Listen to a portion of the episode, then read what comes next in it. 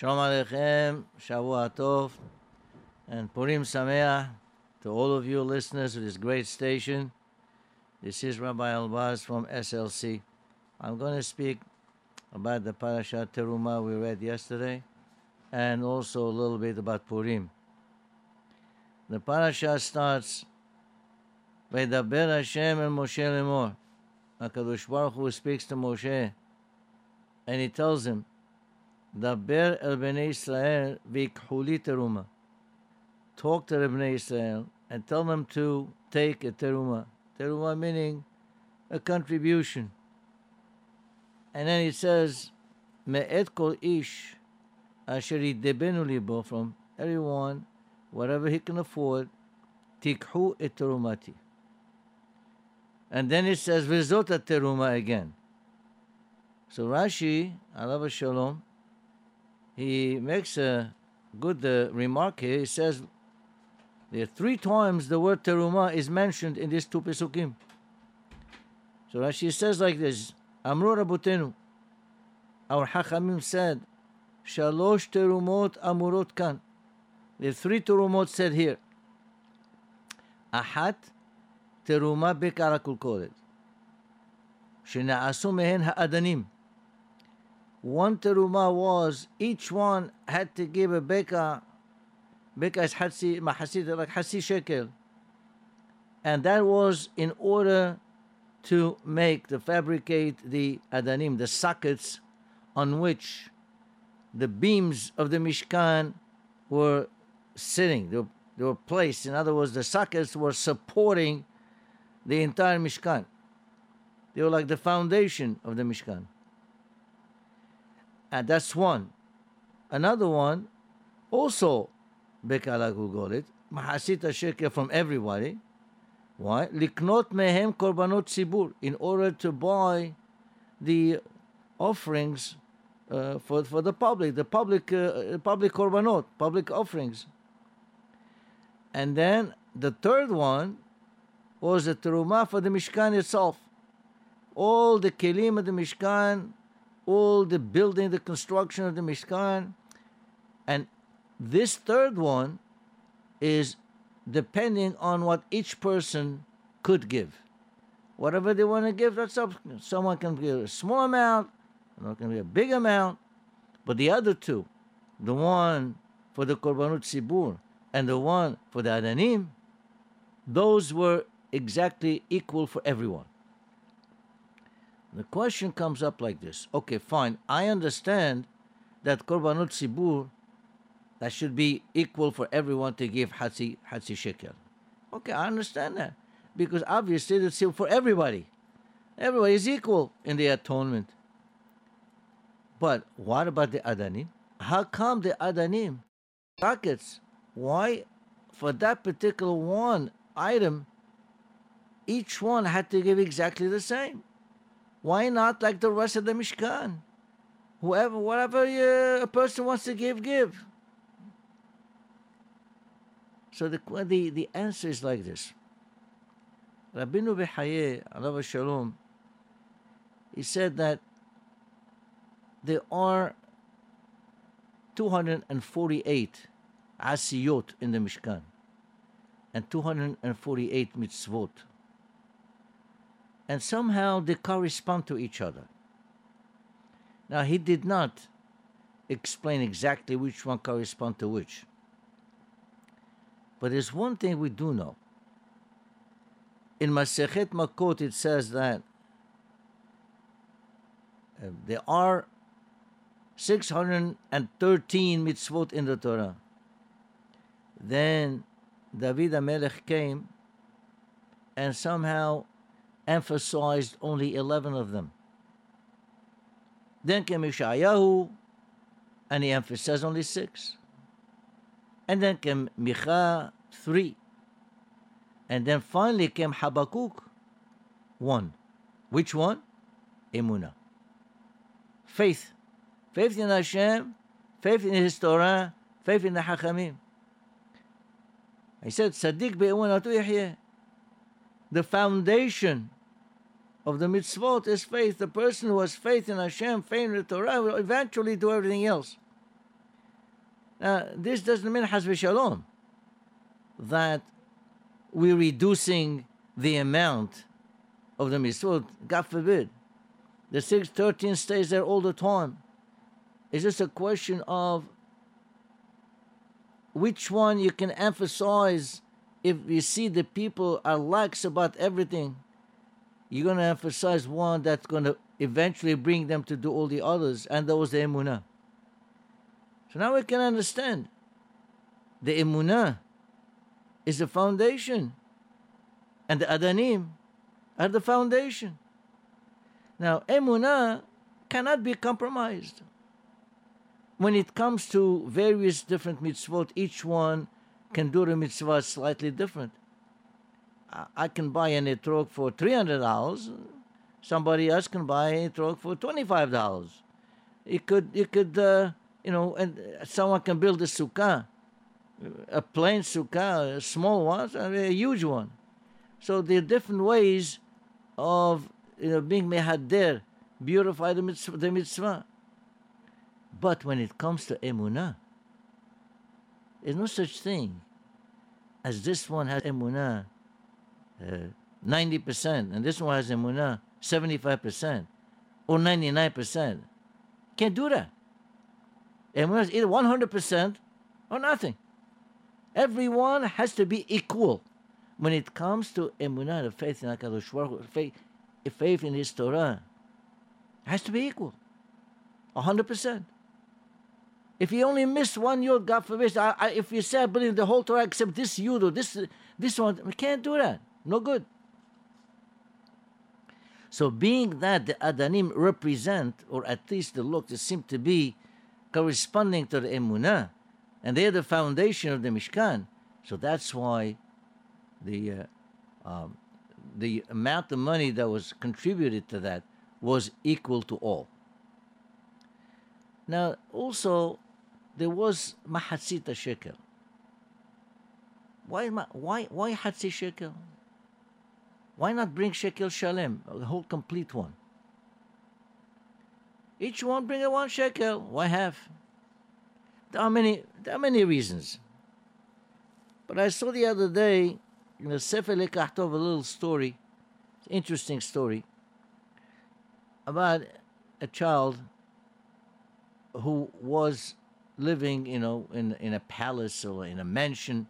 His parents were very wealthy, and he was always always fed the best food, the best breads. Then finally, one time, he went to see to uh, to a farm. He went to see what the farmers do, and he sees that the first thing the farmer farmer does is he takes the earth and turns it over. He turns over the earth. And this kid does not understand. The earth was so nice and flat, now everything is all bumpy. What are you doing this for? Doesn't understand it.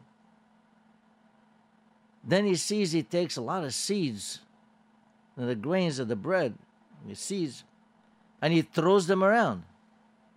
He says, What's going on? Doesn't make any sense here. Look how many seeds he's, he's wasting. No good. Then he sees him, he comes in again, he turns the earth around again to bury the seeds in so that they'll be all inside the soil so they can regrow the stalks of wheat. He doesn't understand that. Well, he asks the farmer, What are you doing? He says, Oh, wait, wait, wait, wait. Then a couple of weeks later, he sees the whole the, the whole field over there is nice with flowers and stalks coming, flowers and so on and so forth. Oh, that's nice. Looks very good. The next thing he sees is that the farmer brings a sickle and he starts cutting, cutting, cutting the stalks down. Belira Hamanut. Again, the kid is, is, is, is stunned. Why are you doing that? It was so nice. Then he takes the stalks and they step on them in order to separate the chaff from the grain. And again, he does not understand it. Finally, they take the grains and they grind them into flour. Well, there was had beautiful grains before. Now you're putting like all you have is a little flour there. And what what what what's going on? Then he needs it. You know, kneading, bakes it, right? What comes out? Beautiful, delicious bread, which he he has never seen this before. So now he understands. At the beginning, don't understand anything. Don't know what's going on. We don't know what's going on. But then at the end, you see what's going on. Why? Because half. We only, all the time, we only know half what's going on. We don't necessarily know the end result. The end result sometimes could be a lot better than what you thought before. At the beginning, it might be something really bad, but then you see that Makadosh Baruch Hu started that way, but at the end, it was really something good. To this, I saw a very interesting maaseh that happened recently. I saw it on the internet. Very interesting. An Orthodox Jew in New Jersey was driving, and all of a sudden he got into an accident. He hit a Gentile man, a guy, and unfortunately he died. Okay, so he was uh, had to go to court and so on, but he was acquitted because it was an accident. In the meantime, he felt so bad. How could it possibly happen to him? Know, oh, he killed a, he killed a human being, a guy, but it was a human being. Lost appetite, lost his sleep. You know what to do. For weeks on, going on, it was restless. Finally, he wrote a letter to Rav Chaim Kanievsky Shelita in Eretz Israel, a great, great, great sage. And he got back the answer one word Amalek. Amalek. I couldn't understand it either. Amalek. So that did not satisfy him. And he kept on being sad and um, could not uh, really uh, uh, be any, uh, in, in, any happiness and joy in his life. Then he decided, you know what? Shinui makom, shinui mazal. He says, let me go away from this, uh, from the, my home. Let me buy something around. So he saw a very nice home. He was interested. He went to buy it. He goes, he talks to the kids, to the children or says, "Why? Oh, yeah, you know, we're also very interested in getting rid of this home because our father, just a couple of months ago, he, he got into an accident. He was killed. We just we don't want to remember that, and we want to sell it." Oh, very good. I want to buy it. Looks at the house, very very nice. And later on, it goes down to the basement, and he sees pictures and pictures of a man wearing uniforms of the SS, the Nazis in Mashima Vizichram. He looks at the picture, then he recognizes that is the man that he killed. Then he looks further and he sees names of people that this man had murdered. And among those names were his father and his mother were among the names. Can you believe this? Mind boggling. At the beginning, the man couldn't eat, couldn't sleep. Now, well, he's more satisfied. And he understands why Rav Chaim Kanievsky told him Amalek, not just the Mashimab, the Amalek. Many, many times, Rabotai, we get into a situation we don't understand what HaKadosh Baruch Hu is doing. But we have to take the bad with the good. Because ultimately, HaKadosh Baruch Hu only wants the good for us.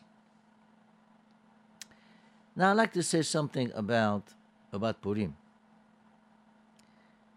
At the beginning of Parashat Yitro, which we read two weeks ago, It says, Vayishma Yitro Kohen Midyan Hoten Moshe. Yitro, he heard. He heard what happened to the Bnei Israel. What did he hear? So Rashi brings the Midrash. He heard two things.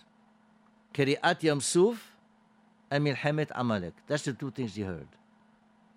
Kriyat Yam Suf and Milhemet Amalek. You know, the splitting of the sea and the war with Amalek. But this really begs the question is that all that happened? What about the ten makot, the ten plagues? That must have been something very interesting. That they went all over the world. Shamo, Amimir Gazun, everyone heard about that. What about the, the man that was falling from the sky? Whoever heard of, of, uh, of food falling from the sky to the people? What about the Be'er? These are all miracles. The well that was following them all along so they can have enough water, and so on. Why? These were not mentioned. Rashi only mentions two of them. Kriyat Yamsuf and Amalek. The answer is the following. There are two categories of miracles. There's what we call the Nes Galui and a Nes Nistar. A Nes Galui means a miracle that is revealed to all. Everyone, when he hears about it, everyone agrees this is definitely a miracle. It's not something natural. A human being can possibly do this kind of thing. It's unnatural. Can I get that teva? Okay? The other one is called a Nesnistar, meaning a concealed type of a miracle. When you see that miracle, you don't see you don't say to yourself, well, this is obviously a miracle. It's there, but it's not very obvious. So therefore, Rashi, what he did is he picked on one one of each category. Kriyat Yam Suf was a Nes Galui. How who could split the sea except Hakadosh Baruch Hu? That's a real miracle. Galui, revealed to all. Milhemet Amalek was a Nes Nistar. It was a war between the the Bnei and Amalek. So they fought the war and they won the war. Obviously, Hakadosh Baruch Hu helped them, but it's still a Nes Nistar. What about Nes Purim? What what is that? Is that a Nes Galui? Or is that a Nes Nistar? It's obvious it's a Nes. Why? Because there doesn't seem to be anything absolutely unnatural about it. But we do know that the hand of Hashem was always there. The name of Hashem is not even mentioned. Why? What? Why? Why it is a miracle? Because there are too many coincidences. Too many things that just happened. I can accept one coincidence. I can accept two coincidences, but so many of them, that doesn't make sense. The Megillah with Vashti would not appear. The king summons her. She won't come. You know, in those days, that's pure suicide. It's pure suicide. That's suicide. You can't. The king there was like uh, the power. He had the, the power of life and death in his hand. Next thing we know, of all the thousands of maidens in, in the country, 127 states, only Esther was chosen.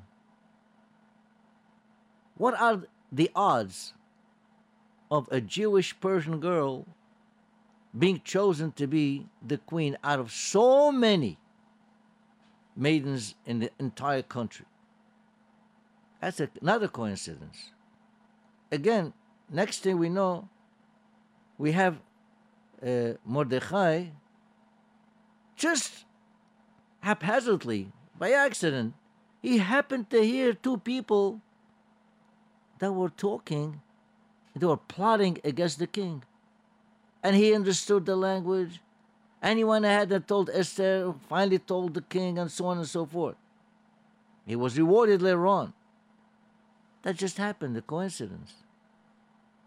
Eh?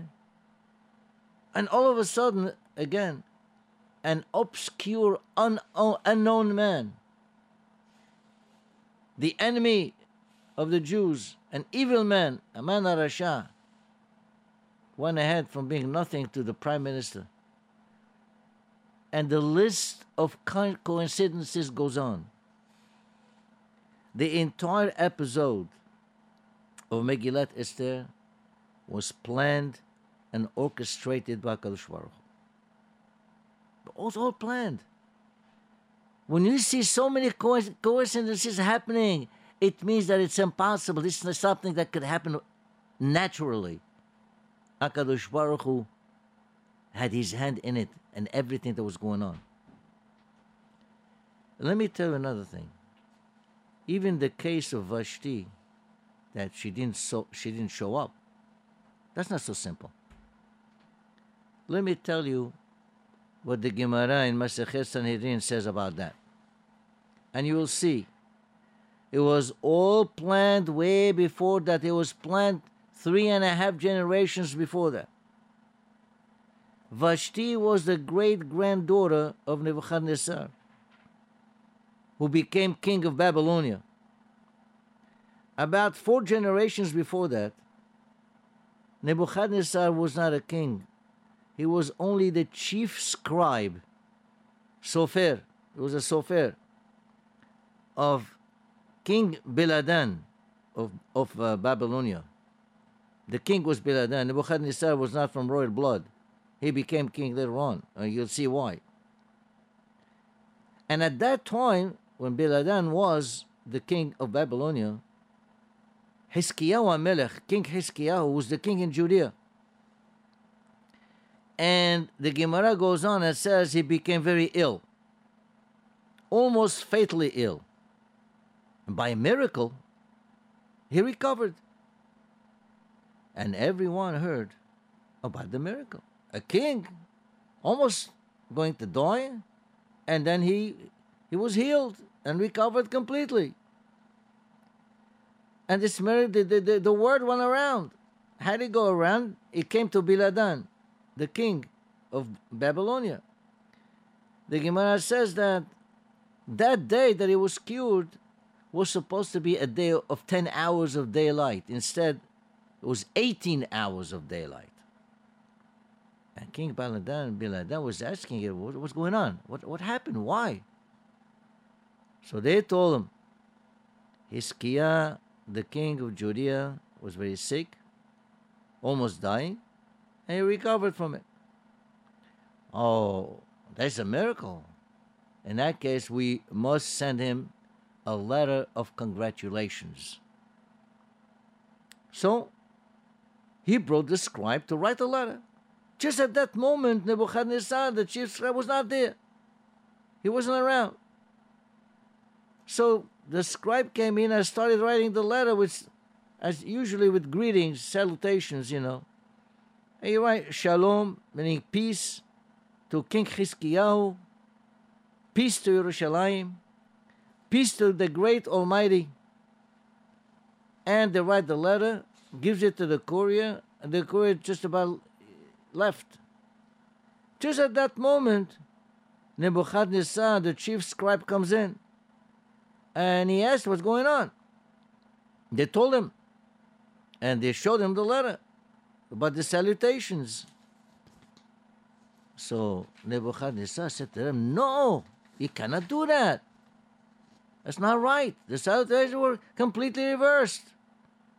First, you have to say peace to the great Almighty Hakadosh Baruch Hu, then Yerushalayim, and then the king. In other words, he showed tremendous respect and honor for Hashem. And he ran after the courier. He ran three steps.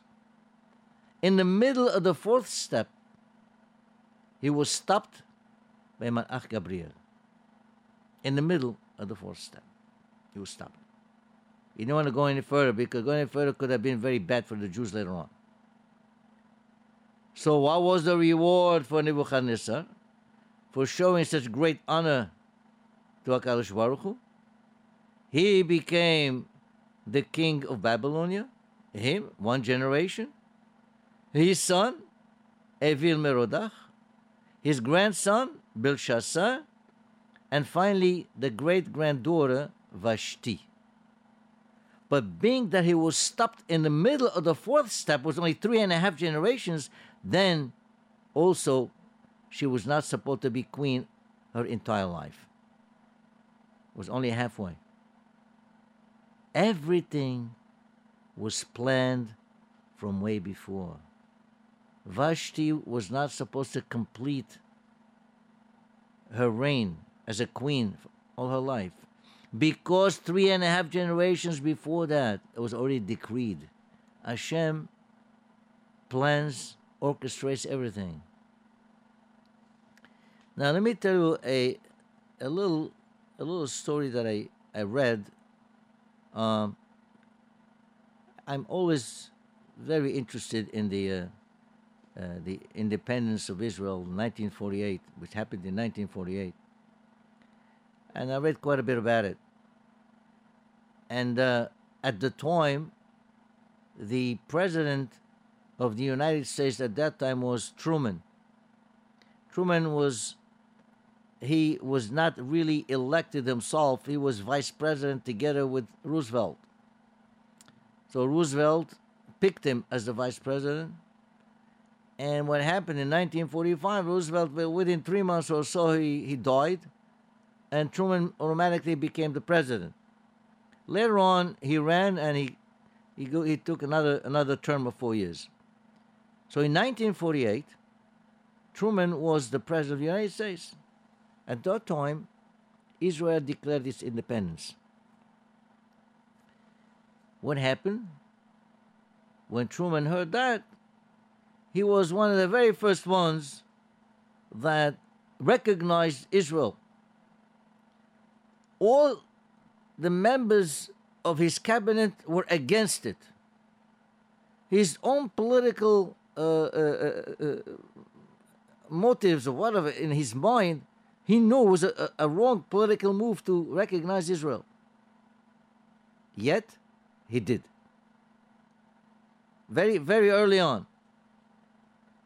Now, what happened? How come? Must be something in his mind, right? Oh, yeah. Something happened that was decreed maybe 50 or 60 years before that. A few years after he became president and after the uh, independence of Israel, a member of Knesset from Agudat Israel came to the U.S. and he went to visit Truman. He asked him the question How come you hurried so quickly and opted for recognition of Israel? Here's what he answered. And this has been, you know, written in many, many, many places. He said, Since I was a little boy, he says, I had a dream. Like many other boys in the United States, perhaps one day I'll become president. He says, I was very well versed with the Bible. He, Truman, actually read the Bible. Uh, he was, uh, I mean, a, a religious Catholic, and uh, he, he read the Bible quite well. And he said, The person that I admired the most was Cyrus. That's Koresh. Cyrus, Koresh. He actually was an offspring of Esther. Why? He says he admired him because he allowed the Jews to go back into Eretz Israel and eventually build the Bet HaMikdash. He said, Since then, I promised myself if I ever become the President of the United States, I will try to emulate him. I will try to copy him and somehow make the, the, the, the nation of Israel go back to their land. Very interesting, isn't it? Unbelievable. The recognition of the state of Israel from United States seems to have been planned years, years before 1948. Rabotai, this is the thing we have to keep in mind at all times. The story of Purim is a great miracle. It's a great miracle, but it's a miracle that is a nes nistar, a concealed type of miracle. Every day HaKadosh Baruch Hu does miracles for us. Perhaps we do not all the time realize it, but it's there. It's there on an individual basis, it's there on a community, and it's there even in our Eretz Israel. The miracles there all the time. Every day. Purim is teaching us that there is such a thing as a Nes nistar. All the time. Eretz Israel is one nation in the middle of 22 Arab states or enemies of Israel. Can you imagine what a miracle this is every single day? if the 22 nations, God forbid, will gang up against Israel, you know what would happen? But Hashem does something. He makes them fight between each other. They don't have the time to bother with Israel. HaKadosh Baruch Hu looks at Eretz Israel at all the time. So we have to really thank Hashem every single day about all the miracles that are happening to us as well in, Israel. And the Ness of Purim teaches us that. Purim Sameach to all, and uh, Tov Lachem. And I want to remind you about this station. Please try your best in order to give it as many as much as you can in order to keep it alive and thriving. And if you have any simha, please contact SLC. We'll be, we'll be very happy to accommodate you. Purim Sameach. Shalom Aleichem.